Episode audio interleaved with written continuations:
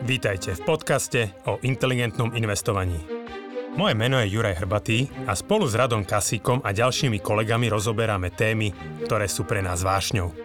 Finančné vzdelávanie, šetrenie a investovanie sú oblasti, ktorými vo Finaxe žijeme každý deň. V tomto podcaste sme spojili naše vedomosti, aby sme vám pomohli žiť pokojnejší život vďaka dobrému finančnému zabezpečeniu. Stiahnite si do mobilu našu aplikáciu Finax a nezmeškáte nové podcasty, blogy či skvelé webináre. Ahojte milí inteligentní investori, vítam vás pri Finax Mudrovačke s vašimi obľúbenými hostiami Jančím a Janom. Ahojte páni. Ahojte. Ako sa máte? Nikavce. to je dobre. A dnes sa budeme baviť určite o tej téme, ktorá si to zaslúži, ktorá aktuálne plní finančné médiá, to je dlhový strop, teda dosiahnutie nejakého dlhového limitu v Spojených štátoch amerických. Predtým, než sa do toho pustíme, ešte by som rád upozornil všetkých našich klientov na prebiehajúcu akciu 500 eur navždy riadených zadarmo. A akcia sa stiahuje aj na nových, aj na existujúcich klientov, čiže pokiaľ ešte nie ste klientom Finaxu, máte naozaj vynikajúcu príležitosť do konca júna využiť alebo vyskúšať si vôbec investovanie zadarmo. Čiže pokiaľ si založíte účet do konca júna, automaticky po aktivácii účtu získate 500 eur doživotne riadených bez poplatku. Zároveň na tomto prvom účte vám nebude účtovaný poplatok za spracovanie platby. Existujúcim klientom stačí počas dvoch mesiacov má jún navkladať na svoje účty 500 eur. Automaticky im pripíšeme od júla zľavu 500 eur riadených bez poplatku na účet s najväčším objemom majetku. Takže určite to využite, je to skvelá príležitosť, trhy sú v podstate stále v nejakom menšom poklese, keď a, a že teraz už trošku ten dlhový strop to stiahol z tých maxim, ale ešte, ešte nedávno vlastne európske, ale japonské akcie boli, boli na maximách, ale stále akože tie portfólia sú v nejakej miernej strate, takže je to určite dobrý čas začať, pokiaľ nad tým dlhšie rozmýšľate, je toto skvelá príležitosť.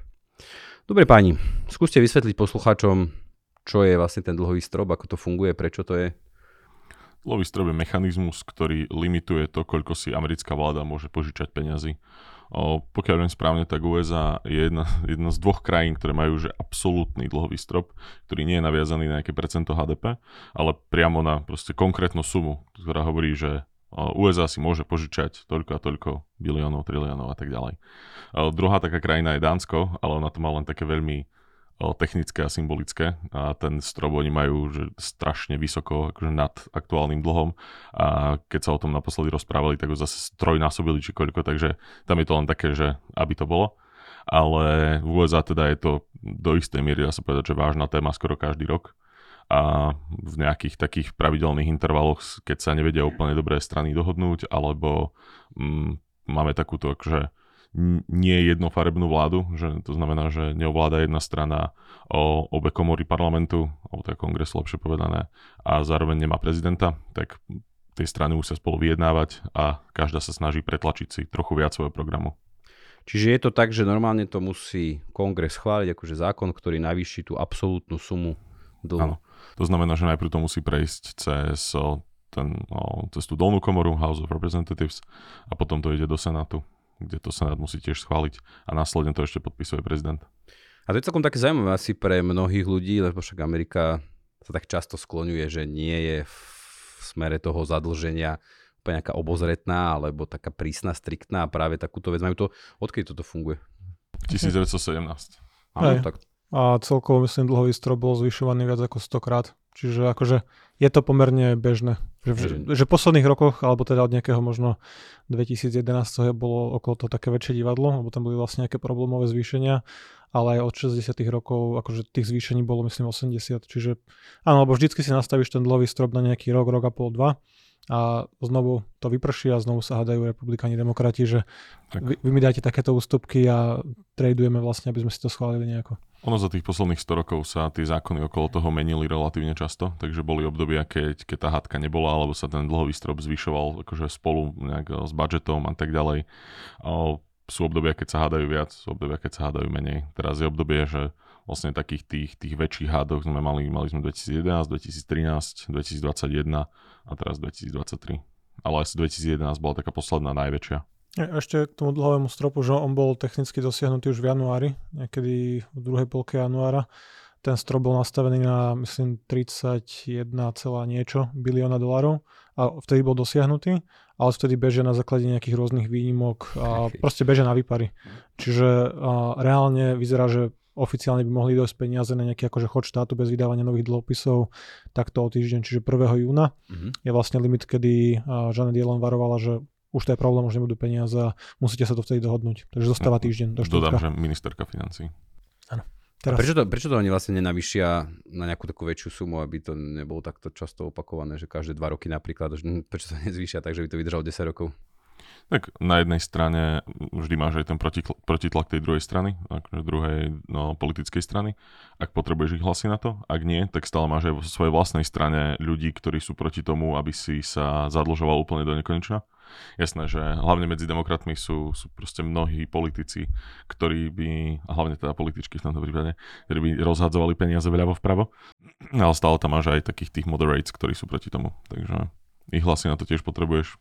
Ja, v minulosti vlastne 2011 uh, si mal pomerne silné krídlo v republikánskej strane Tea Party, takí akože konzervatívci, aj fiskálni, čiže... Najmä fiskálni. Najmä fiskálni. A teraz tiež máš vlastne takú akože odnož takých akože uh, ľudí možno z Texasu a z týchto akože oblastí, ktorí... Akože je to zaujímavá karta, ktorú môžeš hrať, keď chceš získavať nejaké body pre seba, pre svoju stranu, alebo pre nejaké krídlo. Trumpové krídlo možno. Čiže a je to tak, že kto je pri moci, tak tá druhá strana sa snaží získať nejaké ústupky a vybu- vybuchať si nejakú agendu pre seba. A už sa vlastne všetky strany pripravujú na voľby viac menej prezidentské, čiže je to, je to také pokračovanie politického boja. Tak.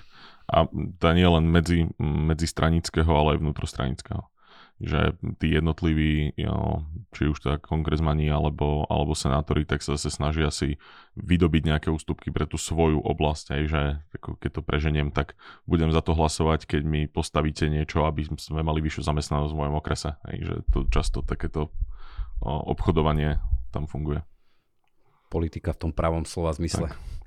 A čo sa teda stane napríklad toho 1. júna, keď sa dosiahne už ten finálny dlhový strop? Znamená to, že Amerika nemôže už vydávať dlhopisy ďalšie, že nemôže vlastne presiahnuť to zadlženie, čiže reálne musí len čakať, kým sa niečo splatí, aby mohla zasa vydať, automaticky vlastne no, musí znížiť výdavky. Tam ani nie je úplne problém podľa mňa s vydávaním dlhopisov hneď, ale skôr, že 1. júna už nebudú vedieť zaplatiť faktúrky, keď to tak poviem. Že strop bol dosiahnutý v januári, teraz si minul nejakú 4-mesačnú finančnú rezervu, správajú sa zodpovedne a teraz je problém, že nemáš dosť peňazí na výplaty, ja neviem, policajtov, vojakov, a verejnú správu, školy, národné parky Sociálne a podobne. dávky. čiže Je tam viacero možností nejakého akože defaultu, bankrotu, že máš nejaký technický, kedy možno tie peniaze, ktoré dostávaš, alebo máš nejaké daňové príjmy, akože stále ti chodia a tie peniaze budeš používať na to, aby si uh, nezbúral proste dôveru, čiže budeš uh, vyplácať kupóny a vlastne nominály tých dlhopisov, ktoré vlastne zmaturujú, ktoré sa blížia Čiže splatnosti. akože nedôjde k tomu defaultu reálne na ale, ale, ale obmedzíš vlastne výdavky presne policajtov, armády. Akože toto by nebolo úplne prvýkrát, čo sa stane. A väčšinou to, to aj 2011, ono to vytvorí Čiže presne... Vtedy, vtedy bol aj taký ten technický bankrot, nie? A, a, a ten ratingu. government shutdown, ako aj, sa to že vtedy vlastne uh, ratingová agentúra Standard Poor's aj znížila ten trojačkový rating, ten najlepší, na AA+, odtedy ho nezvýšila. Tak. A teraz sa už aj nejaké ďalšie ratingovky Fitch, myslím včera, a po zavretí trhov tak nejak vyhrážajú, že sú... Že dali, že dali negatívny výhľad. Že... Čiže uh, dlhopisy by sa stále asi zaplatili, že nebude taký default teraz, že by to spôsobilo akože úplnú finančnú katastrofu, keďže sa to stále považuje ako najbezpečnejší cenný papier, ktorý je v obehu a je na ňom postavený akože obrovský trh a veľa derivátov. postavený svet. Svet, celá dôvera je postavená na americkom dolári, keď to tak akože zjednodušíme. A skôr by to znamenalo presne obmedzenie nejakej verejnej správy, ale s tým, že toto vytvorí obrovský tlak na obidve strany, aby sa nejako dohodli, aby si sadli k stolu a pokecali si o tom normálne a tie výplaty sa potom doplácajú aj spätne. Čiže nie je to taká katastrofa, ako by sa zdalo, že teraz, že je 1. jún, nemáme dohodu a Spojené štáty zbankrotovali, dlhopisy sú na nule a to nie je Grécko, že to nie je Arka. že kebyže akákoľvek iná krajina je týždeň od toho, že nebude vedieť platiť svoje záväzky, tak investori jej už absolútne neveria. V USA je to už, akože, nechcem povedať, že štandard. Je tak ale súčasť, že... súčasť show vlastne, tak, že, hej, že, že, že, trhy nie sú vydesené, že áno, že ako povedal ja na začiatku, že, alebo teda vlastne ty si hovoril, že trošku sfúkli z tých maxim, kde boli, akože lokálnych maxim dočasných, ale stále akože a americký Nasdaq je 25% v pluse, S&P plus 8-9% aj od potom, začiatku roka. Od začiatku roka, hej. Čiže takto nevyzerá panika na trhoch. Ale dobre, tak e, rozumieme to ešte, že teda tie napríklad na tých dlhopisových alebo kreditných trhoch niečo vidieť, že treba zrastú výnosy na dlhopisoch, rastú úroky alebo nejaké tie CDS, sú tam, tie že, kredity, že swapy na Ameriku. Sú tam narasty, ale že nie je to nič takže mm, rapidné. Ja, že rastú výnosy na tých, ktoré budú vlastne splatné niekde v blízkom období v júli, ale také tie a, ročné splatnosti a podobne, že až tak ich to veľmi neovplyvnilo. A CDS, čiže nejaké nástroje na ochranu pred defaultom, nejaké poistné kontrakty, keď to zjednoduším, tak tie stúpli akože dosť vysoko. Ale tak akože to nie je nejaká predzvesť, to nie je ako keby, keď hm. krachovalo Grécko teraz, že sa investori poistujú v obrovských objemoch. Proste, aj to, je, to sú to takí, asi, asi tie najkonzervatívnejšie, čo to musia držať tie dlhopisy. Presne, a z povahy toho nástroja, že presne ho špekulanti. Špekulanti, áno. No. Že keď chceš rať nejako to, že ešte na týždeň, na dva dní ti zrastie riziko, tak si môžeš kúpiť CDS a potom ich predať drahšie. Čiže je to nástroj aj špekulácie. Hej. Čiže v akom stave sú teraz tie rozhovory? Lebo akože ja, čo som posledne registroval správy, akože len pre také ujasnenie, nakrúcame to vo štvrtok, čo je dnes? 25. 25. mája ráno Čiže ono samozrejme tá situácia je pomerne dynamická, že každú, každú hodinu sa to môže meniť, aktuálne asi nie, lebo však majú ešte, ešte hlbokú noc. A, čiže v akom stave to je? Mm, každý deň prídu s tým, že tak je to lepšie, horšie, pohlo sa, nepohlo sa, ďalej vyjednávame. Teraz posledné správy akože z tejto našej noci sú, že urobili progres, ale, ale to ako bez nejakých ohromných konkrétností. Takže ale videl som ráno, som, videl že... som ráno, že boli zelené futuresy, neviem, či ešte sú. Uvidíme, zase je úplne možné, že sa to o 5-6 hodín, keď proste príde ráno do Ameriky, tak uh, že sa dozvieme výrazne viac a že sa už nakreslili nejaké ďalšie kroky alebo niečo. A je úplne možné, že sa to bude ešte niekoľko dní ťahať. No, akože naposledy sa dohodli nejaké dva dni pred uh, deadlineom, čiže tak ako vlastne uteká čas, tak obidve strany ustúpia z tých svojich akože extrémnych pozícií, že Biden administratíva, Bielý dom sa vlastne tvári, že nebude vyjednávať, že proste schválime to, že oni by chceli také čisté navýšenie bez nejakých ústupkov, republikáni chcú veľa ústupkov, no tak sa stretnú niekde v strede. Čiže, ale stále, stále je to akože pomerne vyhrotené, že nie je tam nejaká dohoda. A myslím, že dneska, dneska po obede aj tak akože sa končí, alebo teda, že začína vlastne ten dlhší víkend. Memorial, vlastne, čiže ale aj, aj počas víkendu sa bude práca. Budú, vyjednávať sa hej. bude, ale že skôr nejaká dohoda, keď bude, tak možno začiatkom budúceho týždňa. Mm, Keby sa to mohlo hlasovať. K tomu, k tomu dve veci. Jedna, že ten Bidenov postoj od začiatku, že nebudeme vyjednávať, ideme do toho tvrdo, nech nám všetko schvália a môžeme míňať koľko chceme.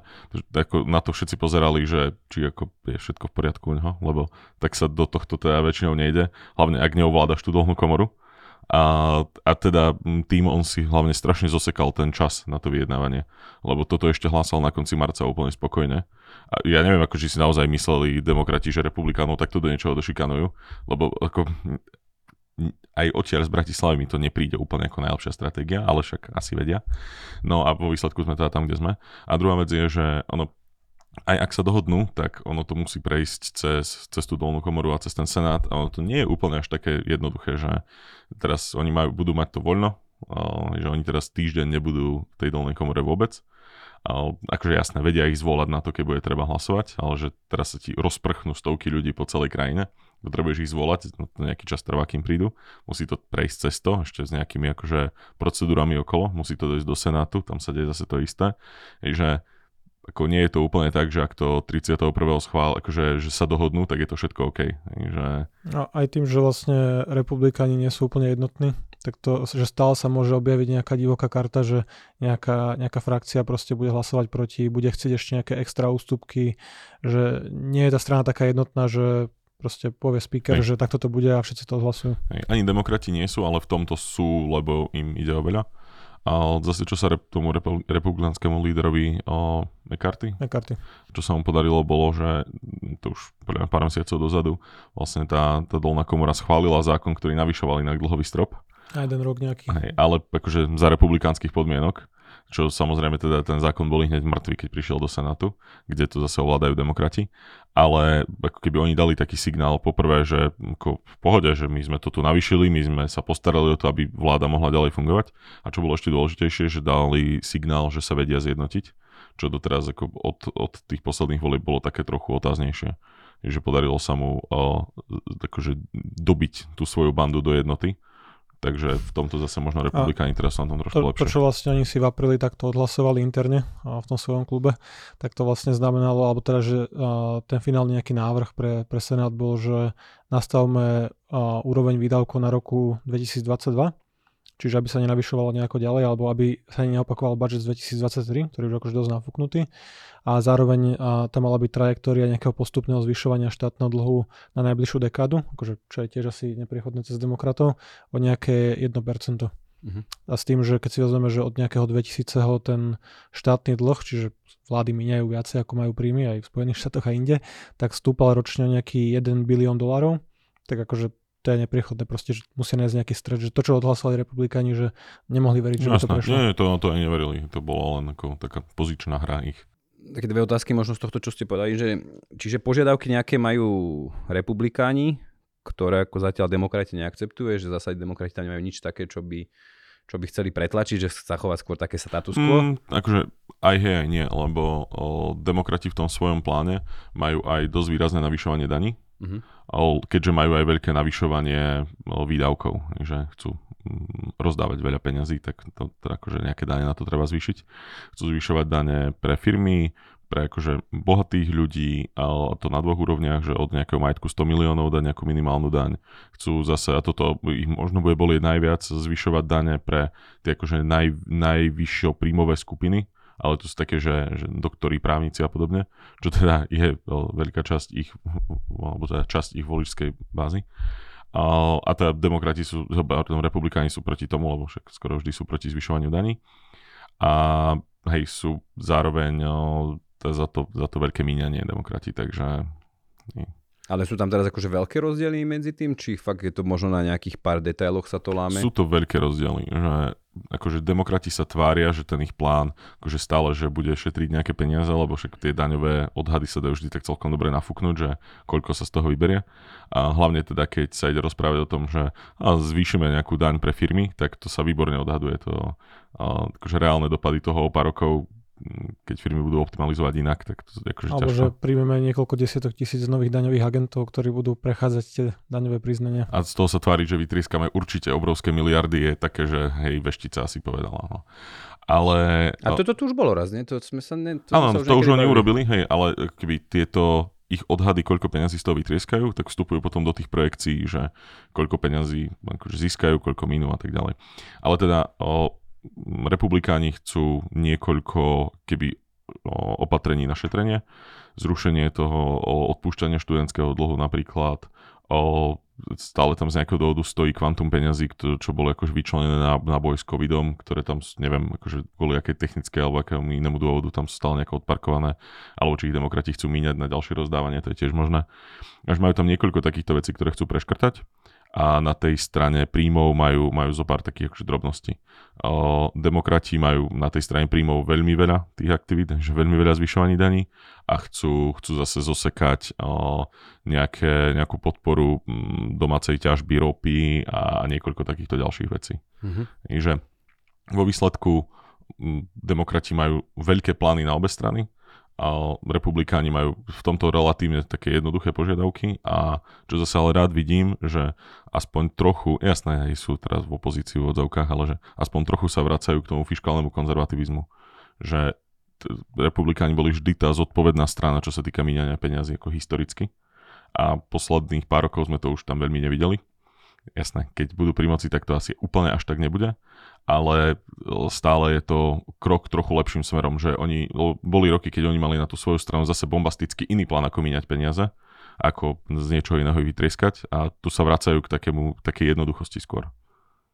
A z pohľadu že verejnosti dá sa dnes povedať, že kto z tejto situácie profituje, že ku komu sa akoby taká tá široká verejnosť, možno aj odborná verejnosť, média prikláňajú, že koho berú. Povedal by som, že už v dnešnej totálne polarizovanej spoločnosti, ešte aj v odbornej verejnosti, že viem ti dať asi, že 5 médií, kde to, tu republikáni sú úplne proste uh, zvery, že čo robia a, a demokrati majú úplne pravdu a 5 relevantných médií tiež, kde to je naopak. Takže... Čiže nedá sa teraz povedať, že aj si zohľad na to, čo ste spomínali, že už je to súčasť nejakého predvolebného boja. Hej. Čiže vám doplním, že vlastne prezidentské voľby sú budúci rok.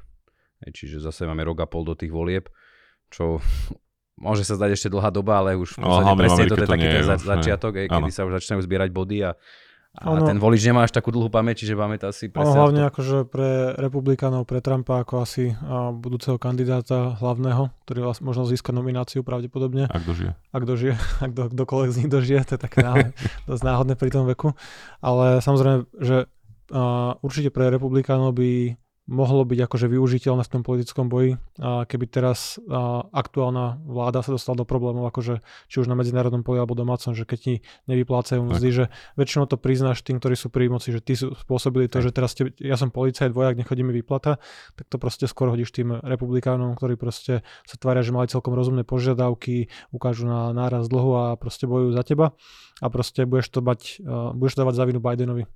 Tak, že to vždy škodí skôr tej vlády. Takže mu, museli by to republikáni v tých vyjednávaniach a v médiách celkovo strašne pokaziť, aby to škodilo viac im, ako to škodí mhm. vládnocej strane.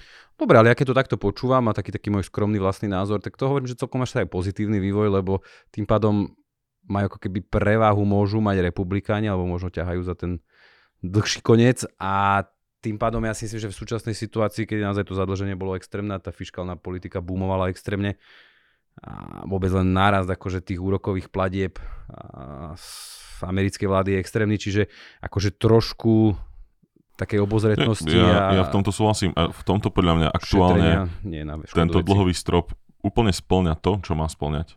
Že áno, kebyže majú no, aj dolnú komoru demokrati, tak akože si aj nechcem predstavovať, aký rozpočet by ste teraz schválili s tým, že si naprojektujú, že o, nalejeme proste stovky miliard do zelených technológií a to sa všetko vráti do pár rokov, bude dobre. Jasné, môže sa, nemusí. Ale že už ten dlh je naozaj na, na vysokých úrovniach, úroky rastú, ako hovoríš, že takéto nejaké, tak nehovorím úplne, že, že zabrzdenie, ale spomalenie toho rastu dlhu je určite prospešné. Dobre, čiže aký je podľa vás taký najpravdepodobnejší scenár, že teda stihnú to do toho 1. júna, ak aj stihnú, tak mm, bude to schválené, alebo teda bude sa musieť tá situácia zhoršiť, aby boli viac akože dotlačení, naozaj aby bol ten pocit také akutnosti? Ako myslím, že pocit akutnosti je už dosť silný teraz. A narastá každú hodinu. Tak, doslova, že každú hodinu. A viem si v, úplne v pohode predstaviť, že sa stihnú dohodnúť tak, že to ešte stihnú si aj schváliť. Ale e, úplne podľa mňa, že rovnako pravdepodobný scenár je aj to, že týždeň ako o, niektoré veci vo vláde nebudú úplne, akože teraz nemyslím vládu, akože, ktorá vládne, ale že úrady a tak ďalej, že týždeň nebudú fungovať. To nie je úplne nepredstaviteľné, že hlavne tým, že sa to proste stalo aj 12 rokov dozadu napríklad, tak Čiže možno ešte zakolíšu trošku trhy z pohľadu tohto a bude zaujímavá príležitosť začať aj napríklad v súvislosti s, tým, s tými 500 eurami. Áno, samozrejme. Pekné, pekné prepojenie. Premostil si to výborne. A samozrejme, možno ešte trhy kvôli tomu trochu zakolíšu, ale myslím si, že kým budú mať trhy pocit, že stále to nezvyšuje šance nejaké akože bankrotu reálneho, čo ako aj keby naozaj týždeň tie výplaty nedostávajú, tak to proste... Aj to sa ešte aj na ekonomike nesihne prejaviť? Nie, nie, nie. Akože sú niektoré také tie odhady, že ak by týždeň akože neboli peniaze, tak prídu o milión jobov alebo niečo také. Čo sú povedať také tie, tie odhady, že áno, možno na týždeň vyhodia milión ľudí. A potom ich A o týždeň ich zase vezmú, to je ako tam je štandardom pomaly. Aj. Takže sú také aj tieto odhady niekedy sú už súčasťou toho politického boja. No, v zásade Spojené štáty nebudú mať nikdy problém platiť za svoje dlhy lebo ich proste platia v dolároch vo vlastnej mene, čiže peniaze sa vždy nájdu vo finále. Akože tá cesta môže byť ešte k tomu taká, že trnistá. trnistá a viacero ratingových agentúr pravdepodobne môže pristúpiť k tomu, že nebudeme len negatívny výhľad, ale nebudeš trojačková ekonomika, akože tá najbezpečnejšia. ešte majú Spojené štáty triačka? Uh, prišli, prišli, ale iba u jednej, uh, Standard Poor's. Že teraz... Možno by sme povedali, že sú tri ratingové agentúry, Standard, Standard Poor's, Fitch a Moody's. Hej. A vždy sa pozerá na, na čokoľvek, že či je to krajina, alebo firma, alebo čokoľvek na keby rating všet, taký, všetkých tých troch by som povedal. Ono zase dáva zmysel, že nebudeš triačková krajina, pokiaľ každý rok uh, skoro bez, bez nejakého limitu zvyšuješ svoj dlh a zároveň vždycky si vlastne tak na hrane, že zvýšime, nezvýšime, uvidíme, možno to vyjde, možno nie tento rok, tak akože tak budú mať dve Ačka, alebo proste A alebo nejaký akože iný rating, čo nie je úplne dobre sa z toho pohľadu, ako si povedal, že prirodzene vstúpili rokové sadzby, A samozrejme tie výdavky, ktoré idú teraz na, to, vlastne, na ten servis toho štátneho dlhu sú niekde skoro na úrovni výdavkov na armádu, čo je akože dosť nepríjemné, dosť veľa. A teraz keď ti klesne rating, keď vlastne vyhodnotia, že nie si úplne najlepší, najlepší dlžník, tak je možné, že ti stupnú akože nejako výnosy, že investori mm. budú požadovať vyš, ešte trošku vyšší výnos. Ale tak to je, to je ťažko mm. povedať, že to môže byť desetinky percenta. A z môjho pohľadu, že z dlhodobého hľadiska je to aj tak pre ich dlh a pre ich obsluhu dlhu pozitívne, že takto fungujú, lebo hej, keby keby to tak nebolo, tak ďalej to rastie. No, keby neboli tempom. takéto limity, tak asi nie sme na 130% HDP, ale možno sme na 200% a demokrati by povedali, že ideme to celé prerobiť na zelenú ekonomiku za dva roky. Hej, že však, však Rooseveltovi to vyšlo nahádzať veľa peniazí, no. to aj nám. Hej, tak, s touto logikou. Či uzavrime to tak, že tak, že na jednej strane to môže byť aj zásadná udalosť, že bavíme sa tu možno v takom tom dlhodobejšom, v takom tom komplexnejšom pohľade. A krátkodobo možno to môže zakývať, ale že skôr akože v takomto možno strednodobom má v tom dopade na ekonomiku a trhy, alebo v, akoby v takomto nastavení, v tom trende smerovaní, to je taký skôr non-event. Áno. Čiže ako to hodnotíte možno na stupnici od 1 do 10, akože zásad, ako veľmi zásadná je táto udalosť? Daj nám niečo na tú škálu. Že 10 je akože veľmi zásadná? Áno, ale že nejakú inú udalosť, vieš, nech si to vieme. Čo je desiatka na finančných trhoch? Hej. Lehman Brothers. Napríklad. Lehman Brothers. Tak 3 potom. Je, akože pre traderov, ktorí majú mesačný horizont 8, ale akože pre našich klientov, alebo pre nás všeobecne, že keď investuješ na akciových trhoch, tak máš horizont 10 rokov, dekády tam je to úplne bezpredmetné. Zažije to, to ešte viac. Zažiješ pravdepodobne za 30 rokov 30 zvýšení dlhového stropu a raz za čas niektoré budú ťažšie ako iné. Ale tak ako... niekedy si to dohodnú na 2-3 roky. Áno, presne, presne tak, ale len kvôli tomu, hej. Čiže pre dlhodobých investorov to nemusí mať žiadny dopad, pokiaľ nechcú nejako akože s tým špekulovať, ale samozrejme, že keď má niekto krátky horizont a a špekuluješ na to, tak akože môže to mať pre teba veľkú, veľkú akože dôležitosť, ale že pre mňa osobne žiadny, nepredal som akcie, nepredal som nehnuteľnosti ani pri Ukrajine, ani pri dlhovom strope, ani pri covide, ani pri iných udalostiach, že to je úplne jedno. To si teraz porovnával také sedmičky, osmičky z toho. Áno, áno, áno, že podstatne vážnejšie udalosti, ano, ktoré by mohli ovplyvniť moje rozhodovanie, že my keď sa na to pozeráme v horizontách, v horizontoch dekád na akékoľvek takéto dlhodobé aktívum, tak je úplne akože je zábavné sa o tom baviť, ale nemalo by to akože mať tak nejaký mudrovať, dopad že... na zmenu portfólia, zmenu správania. Povedal by som, že že je to téma, o ktorej sa nebavíme možno ani kvôli tomu, ako je reálne relevantná dlhodobo pre trhy, ale kvôli tomu, aký obraz je zase o nej vytvorený v médiách. A že Nie, že skôr, skôr sa bojíme toho, že všetky tie médiá to náfuknú, že tak. Spojené štáty zbankrotovali. Akože bude... možno investorov alebo ľudí, tak, sa k nejakým že, prehnaným reakciám. Presne, a, že spravíš zlé rozhodnutie, vydesiaťa a pritom tu bude iba a, dve, 200 záraz, zárez na tom grafe, a, ktorý vlastne dlhodobo rastie a vždy tam sú nejaké momenty, kedy tu predať, tu predať, tu Lebo Grécko, už, už som videl v slovenských médiách, médiách, hej, že, že USA smeruje k bankrotu. To a som si presne predstavil teraz tie titulky, no. že Spojené štáty, najväčšia svetová ekonomika bankrotuje. No, nemaj, nemaj, človeka, nemajú, nemajú na výplaty vojakov a teraz vieš, si to prečítaš a spanikári, že čo s tým a proste vyberiem tie akcie, potom sa do toho vrátim a podobne. Presne. Ale že keby si investoval, myslím, 2011-2012, akože tam bolo aj Grécko, tam boli aj iné dôvody, prečo tie trhy klesali, ale že vtedy, keď bola tá, taká panika lokálna, kratšia, a vtedy by si investoval, tak do dnešného dátumu by si mal akože kumulatívny zložený ročný výnos niekde okolo 14%, lebo kupuješ pri poklese. Čiže keď aj by vznikol nejaký pokles, tak je to akože super príležitosť, ale najlepšie akože vôbec to neriešiť a vnímať, že nevyberám, neposielam navyše, lebo nemám. Dobre, dobre, super chalani. Ja vám teda opäť ďakujem veľmi pekne. Verím, že sme vám objasnili aj tento inštitút dlhového stropu v Spojených štátoch a tá situácia, aká okolo toho je. Ja vám ďakujem za vašu dôveru, za vašu priazeň a vám ďakujem za vaše informácie. Dovidenia, do počutia. Do počutia. Do počutia.